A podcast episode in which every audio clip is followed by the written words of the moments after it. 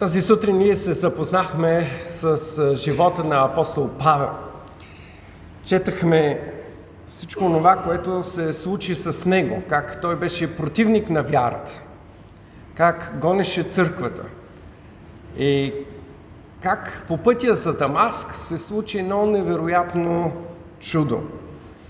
Там той се срещна с Господ Исус Христос. Ние прочетахме не точно описанието, което е в Деянията на апостолите 9 глава, но много по-късно, когато апостол Павел е изправен пред цар Агрипа и отново споделя своето свидетелство. Това е нещо много важно за всеки един истински християнин, да може да сподели своето свидетелство, кога Бог е променил неговият е, живот. Отново си спомнихме как когато пътува за Дамаск, той вижда тази силна светлина по пътя, те падат на земята и тогава той чува тези думи Савле, Савле, защо ме гониш? Трудно ти е да риташ срещу остен. Ние знаем какво е остена. Това е една дълга метална пръчка, която се е използвала в миналото, за да боцкат воловете, за да можете да вървят напред. Но срещу това острие не се върви. Или му се покоряваш, или един вид умираш. Не ти е лесно да риташ срещу остен. И Павел вижда и осъзнава силата и господството на Христос в този момент, но той не го познава и се обръща към него с думите Кой си ти, Господи? Тогава Исус му се разкрива и казва, аз съм Исус, когато ти гониш, но стани и се изправи на краката си, понеже за това ти се явих, да те назнача служител и свидетел на това, че си ме видял. И на онова, което ще ти открия, като те избавям от юдейския народ и от езичниците, между които те пращам, да им отвориш очите, за да се обърнат от тъмнината към светлината и от властта на Сатана към Бога и да приемат прощение на греховете си и наследство между осветените чрез вяра в мене. Обращението на апостол Павел беше е, наистина невероятно събитие, но то съчетава две събития вътре в себе си. Едното е обращението му и същевременно неговото призоваване за служение. Господ Исус Христос директно му разкри, че той ще го изпрати не само между юдеите, между езичниците, където той трябва да проповядва за вярата в този, когато той е гонил. Затова и апостола продължава и казва, затова царю Агрипа, не бях непокорен на небесното видение, но проповядвах първо на юдеите в Дамакс, в Ерусалим и цялата юдейска земя, и после на езичниците да се покаят, да се обърнат към Бога, като вършат дела, които съответстват на покаянието им. И така миналата неделя ние видяхме, че апостол Павел беше покорен на Божият призив в живота си. Той беше обиколил Мала Азия и Ахая, Македония, където беше основал множество църкви. Беше ги обиколил няколко пъти, за да може да ги насърчава, да може да прекарва време с тях – и сега неговата идея беше да се върне обратно в Юдея, където да принесе принос от средства, който ахайците и македонците изпращаха за братята и сестрите в Ерусалим и след това да мине през Рим на път за ново мисионерско поле. Да отиде там, където да отиде в земи, в които никой не е проповядвал все още за Христос, да отиде в Испания.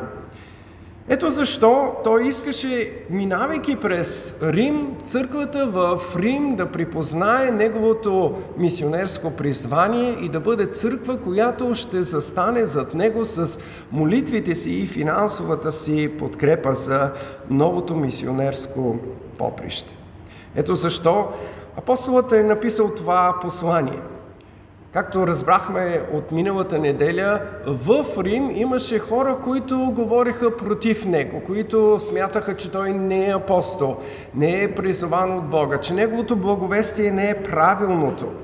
И затова с толкова внимание. Още от самото начало на това послание той казва, че излага в него подробно благовестието, което проповядва, за да може църквата в Рим да се запознае лично и ако има някакви съмнения, да може когато отиде там те да бъдат дискутирани. Но неговото желание беше църквата да припознае неговото призвание и да застане зад него. В края на това послание ние виждаме личните поздрави, които апостолът отправя. Той има вече много познати в, в Рим, макар самият той до този момент да не е ходил там.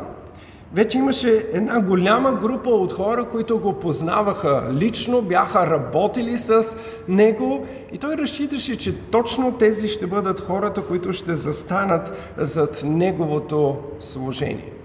И това е важен принцип за нас като вярващи, като християни.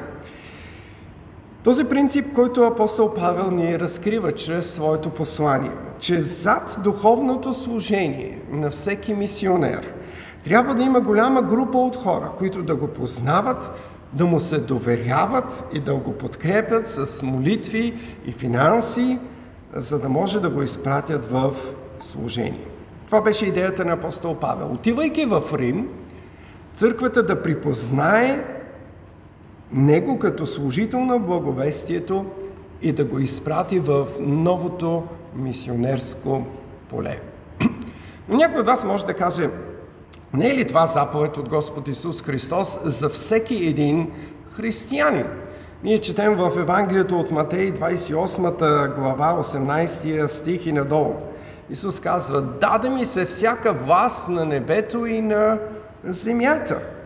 И така, идете и създавайте ученици измежду всичките народи и ги кръщавайте в името на Отца и Сина и Святия Дух, като ги учите да пазят всичко, което съм ви заповядал. И ето, аз съм с вас до свършека на века. Тази заповед идва от най-висша инстанция. Исус не е случайно започва. Даде ми се всяка власт на небето и на земята. Тоест, ако си християнин, не можеш да я пренебрегнеш, не можеш да избегнеш. Царят на тази вселена, господарят на всичко живо, казва, заповядва за всеки един, който му принадлежи, че той трябва да прави ученици, като проповядва истината на благовестието. Затова всеки един християнин е призован да бъде част от местната църква и да създава ученици. Именно някои от тези вярващи, които са част от църквата, Бог ще призове за специално служение, така както направи с Павел и Варнава. Ако се върнем в Деяния на апостолите, 13 глава, ние виждаме Павел, Варнава и другите служители служат в църквата в Антиохия. Молят се, постят се, обучават членовете на църквата. И тогава Святия Дух казва, отделете Павел и Варнава за служението, за което съм ги призвал. И те ги изпращат първо в Кипър и след това в Мала Азия на първото важно мисионерско пътуване. И така принципът, който виждаме е много ясен. Заповед е всички, всички да служат в местната църква, а призованите да бъдат изпратени и подкрепени от местната църква. Тоест, на базата на тази заповед трябва да изложим следният принцип. Или отиваш като мисионер, или подкрепяш тези, които са призовани да бъдат изпратени. Няма средно положение. Или подкрепяш тези, които са призовани, или самият ти отиваш за да служиш. И така апостол Павел се обръща към своите приятели и затова нека сега да се върнем в самото послание и да видим хората, на които той разчита – хората, които са активни и действащи членове на църквата в Рим. Първият човек, който апостолът препоръчва на църквата е сестра Фива. Той казва, препоръчвам ви нашата сестра Фива, която е служителка на църквата в Кенхрея. Тоест, Фива се е преместила от Кенхрея в Рим. Къде е това Кенхрея? Може би се чудите. Кенхрея е много близо до Коринт. Всъщност това беше едно много-много важно пристанище по това време. До построяването на Коринския проток, това бяха две пристанища – Коринт и Кенхрея. Корабите идваха, разтоварваха стоките, пренасиха се на малкото разстояние по суша, някъде около 17 км, натоварваха се отново на корабите и така се спестяваше едно голямо, голямо обикаляне с дни.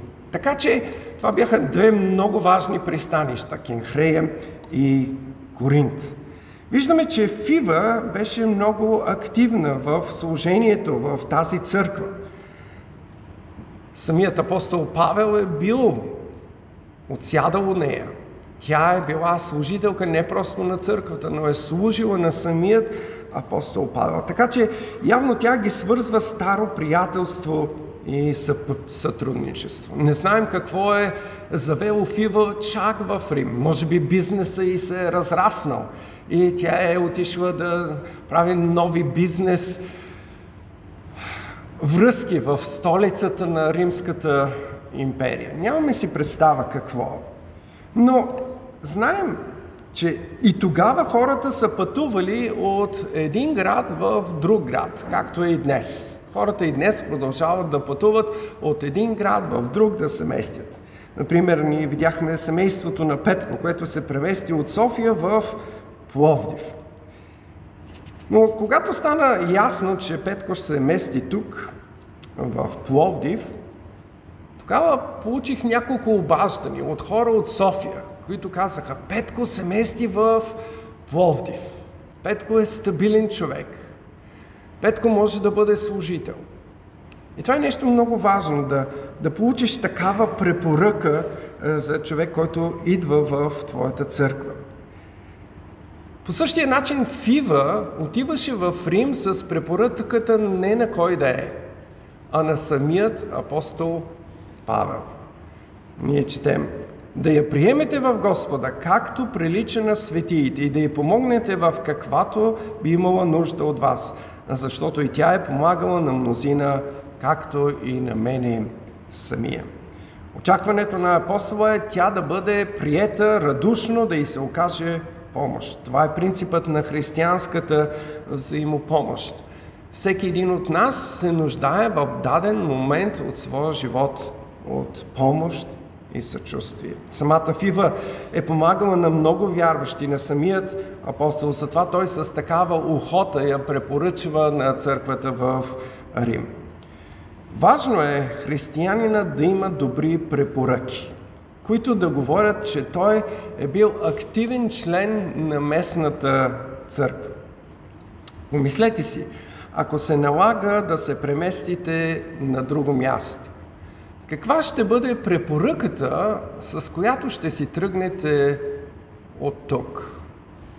Помислете си в къщи за момент. Ако отивам на друго място и трябва да преместя членството си от Пловдив в Стара Загора, или в София, или в Лондон, не знам. Каква ще бъде препоръката? Какво моите брати и сестри ще се обадят, за да кажат за мене? На второ място апостол Павел поздравява своите, както ги нарича той, съработници. Казва, поздравете моите съработници в Христа Исуса Прискила и Акила. Апостол Павел се познава с това семейство също от времето, което прекарва в Коринт. С апостола те имаха еднакво занятие. Правиха шатри. Така че докато той е в Коринт, те работят а, заедно.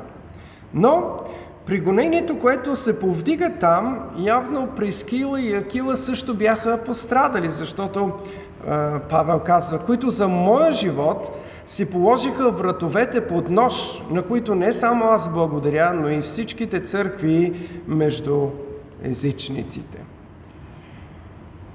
Кила и Прескила бяха стояли твърдо до апостол Павел, когато имаше гонение в Коринт. И след това, заедно с него през Кенхрея бяха отишли в Ефес, където те останаха, а апостол Павел продължи своето пътуване обратно до Антиохия, до църквата, която го беше е, изпратила. В Ефес те имаха също важно служение, защото точно там се срещнаха с Аполос, който познаваше само Йоановото кръщение. Те го бяха срещнали, бяха му благовествали, обърнали чрез Божията милост и след това той беше отишъл в Ахая, в Коринт, където беше помогнал много на вярващите. Сега обаче ги намираме в Рим. Рим всъщност беше тяхното място. Те бяха напуснали Рим именно поради заповед на Клавдий. Клавдий беше заповядал всички юдеи да напуснат Рим. Затова те бяха първо в Коринт и след това в Ефес. Но сега отново бяха се върнали обратно. Явно императорът се беше сменил, обстоятелствата се бяха сменили и имаше свобода и спокойствие в Рим. Точно от такива хора се нуждаеше апостол Павел, които да застанат до него и да го подкрепят за неговият път към Испания. В Рим живееше и един друг важен за Павел човек. Ние четем за следващият поздравен. Поздравете любезния ми Епенет, който е първият плод от Азия за Христа. Представете ли си вълнението на апостол Павел, когато е искал да отиде в Рим? Той ще е щял да се срещне с Епенет, първият плод. Тоест, когато апостолът отива в Мала Азия и проповядва за първи път, това е първият човек, който се е покаял в онзи полуостров, този полуостров. Спомняте ли си и вие първият човек, който се е обърнал следствие на вашето благовестие? Аз лично се замислих. Не можах да се спомня кой е първият. Спомних си за една жена, на която благовествах една от службите в Разлог и която предаде живота си на Христос. Тук в Полдих си спомних за двама братя, които след това заминаха за Чехия. Сгубихме връзката. Може би в небето ще се срещнем с тези хора и те ще ни разказват за, за всичко, което се е случило и как Бог е продължил да работи в техния живот. Но със сигурност апостол Павел с нетърпение очаквал да посети Рим и да се срещне с всички тези хора, с които Бог по някакъв начин го е срещнал и по-рано. За някои от тях знаем много малко. Но това, което ни прави впечатление отново и отново е, че те всички са били активни християни. Постоянно се говори, апостол Павел споменава, които са работили много за Господа. Всички те са активни християни. Те са част от църквата и работят. Затова е въпроса, който ние трябва да си зададем. Такива ли сме ние? Активни християни, активни членове на местната църква ли сме? Ако някой трябва да ни напише препоръка или да ни опише, би ли казал, че ние сме работили много за местната църква и за Господа? Дали ние сме бележити между, както апостол Павел пише, между апостолите, между пастирите и работниците на Божията нива? Така апостол Павел разчиташе на тези хора да го приемат и да го изпратят към новото мисионерско поле. Той знаеше, че те са активни, дейни християни, които работят за Бога. Със сигурност много от други вярващи са идвали в Рим, били са посрещани и изпращани и църквата е била активна. И сега надеждата на апостола е, че точно тази църква ще го приеме, ще припознае неговото служение като апостол, евангелизатор и ще го изпрати. И това е принцип, който искам ние да видим за нашата църква. Всяка една църква трябва да бъде готова да припознае Божия призив за служение в хората, които Бог призовава. Ние като църква трябва да бъдем също готови да припознаваме Божия призив за служение към хората, които Той призовава. Трябва да бъдем в молитва, Бог да ни, да ни води. И аз вярвам, че Той води нас като общество, като църква, за да не оставаме безучастни. Вярвам, че не случайно Бог е обърнал вниманието ни към Смирненски. Не случайно ние инвестираме там, ние се събираме и сме основали тази, това ново общество, не мога да кажа църква. Но вярвам, че не случайно Бог е обърнал вниманието ни към Хасково. Това е мисионерско поле с огромна нужда. В миналото мисионерите идват в България от Цариград и това е пътят за Истанбул. Днес ние трябва да се върнем на, нататъка, за да можем да подпомогнем служението. Църквата в Хасково беше претомиране, когато се обърнаха за помощ към нас миналата година. Те продължават да се нуждаят от нашата братска помощ за възстановяване. През тази година Бог призова Деян да напусне работата си, да се посвети на служение. И за нас трябва да бъде привилегия да можем да разпознаем, да, да видим тази нужда, за да можем да застанем зад този нов работник на Божията нива и да можем да го подкрепим. Затова като църква на нашето годишно събрание ние решихме, че Хасково ще бъде нашият мисионерски проект през тази година, който ние ще подкрепяме. За целта през следващите недели аз ще ви давам повече и повече информация за църквата в Хасково и служението там. Нека да се върнем сега отново в посланието към римляните на фона на всички тези поздрави, на фона на всички хора, които са активни и служат, идва едно отрезвяващо предупреждение на апостола към вярващите. Ние четем в 17 стих. Моля ви се, братя, да забележите тези, които причиняват раздори и съблазни противно на учението, което сте научили и отстранявайте се от тях защото такива човеци не служат на нашия Господ Исус Христос, а на своята си охота и с благи и ласкави думи прилъгват сърцата на простодушните. Във всяка една църква има хора, които аз наричам като плевели.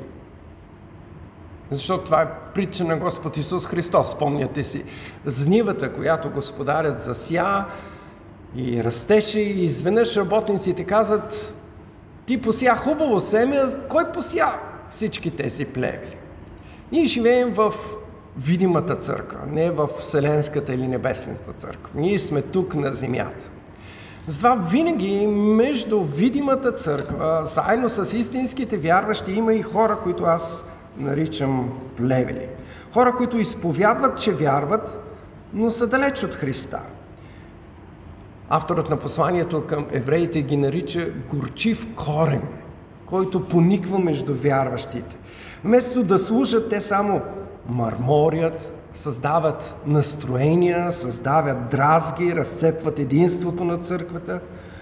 Ушким казват, че правят всичко от най-чисти мотиви, за да може да насърчат братята и сестрите си, но вместо това ги нараняват.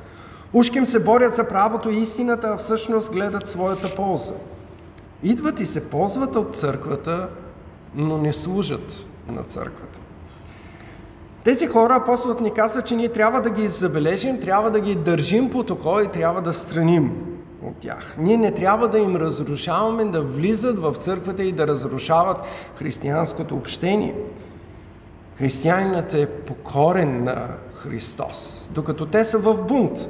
Бунтът и недоволството е именно черта, която говори за неверие. Това е бунтът на Сатана, бунтът на Адам и Ева, бунта на всеки един грешник срещу Бога. Затова и апостол Павел пише в 19 стих, защото вашата послушност е известна на всички, Затова аз се радвам за вас, но бих желал да бъдете мъдри относно доброто, а прости относно злото.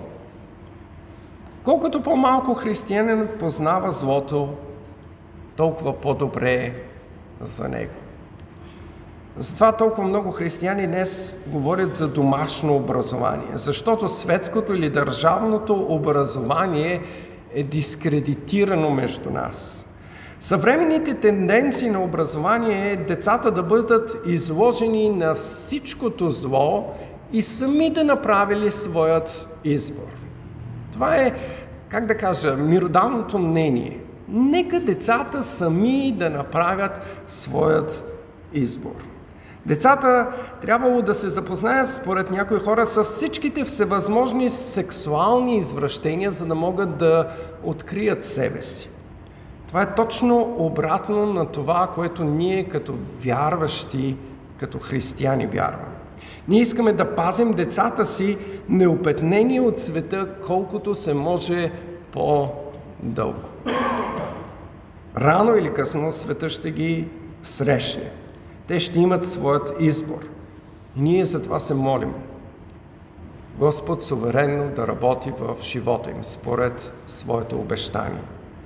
И това е надеждата ни. Добре е, добре е, че имаме суверен Бог, който движи историята. Иначе всички ние бихме се отчаяли в нашата борба срещу злото.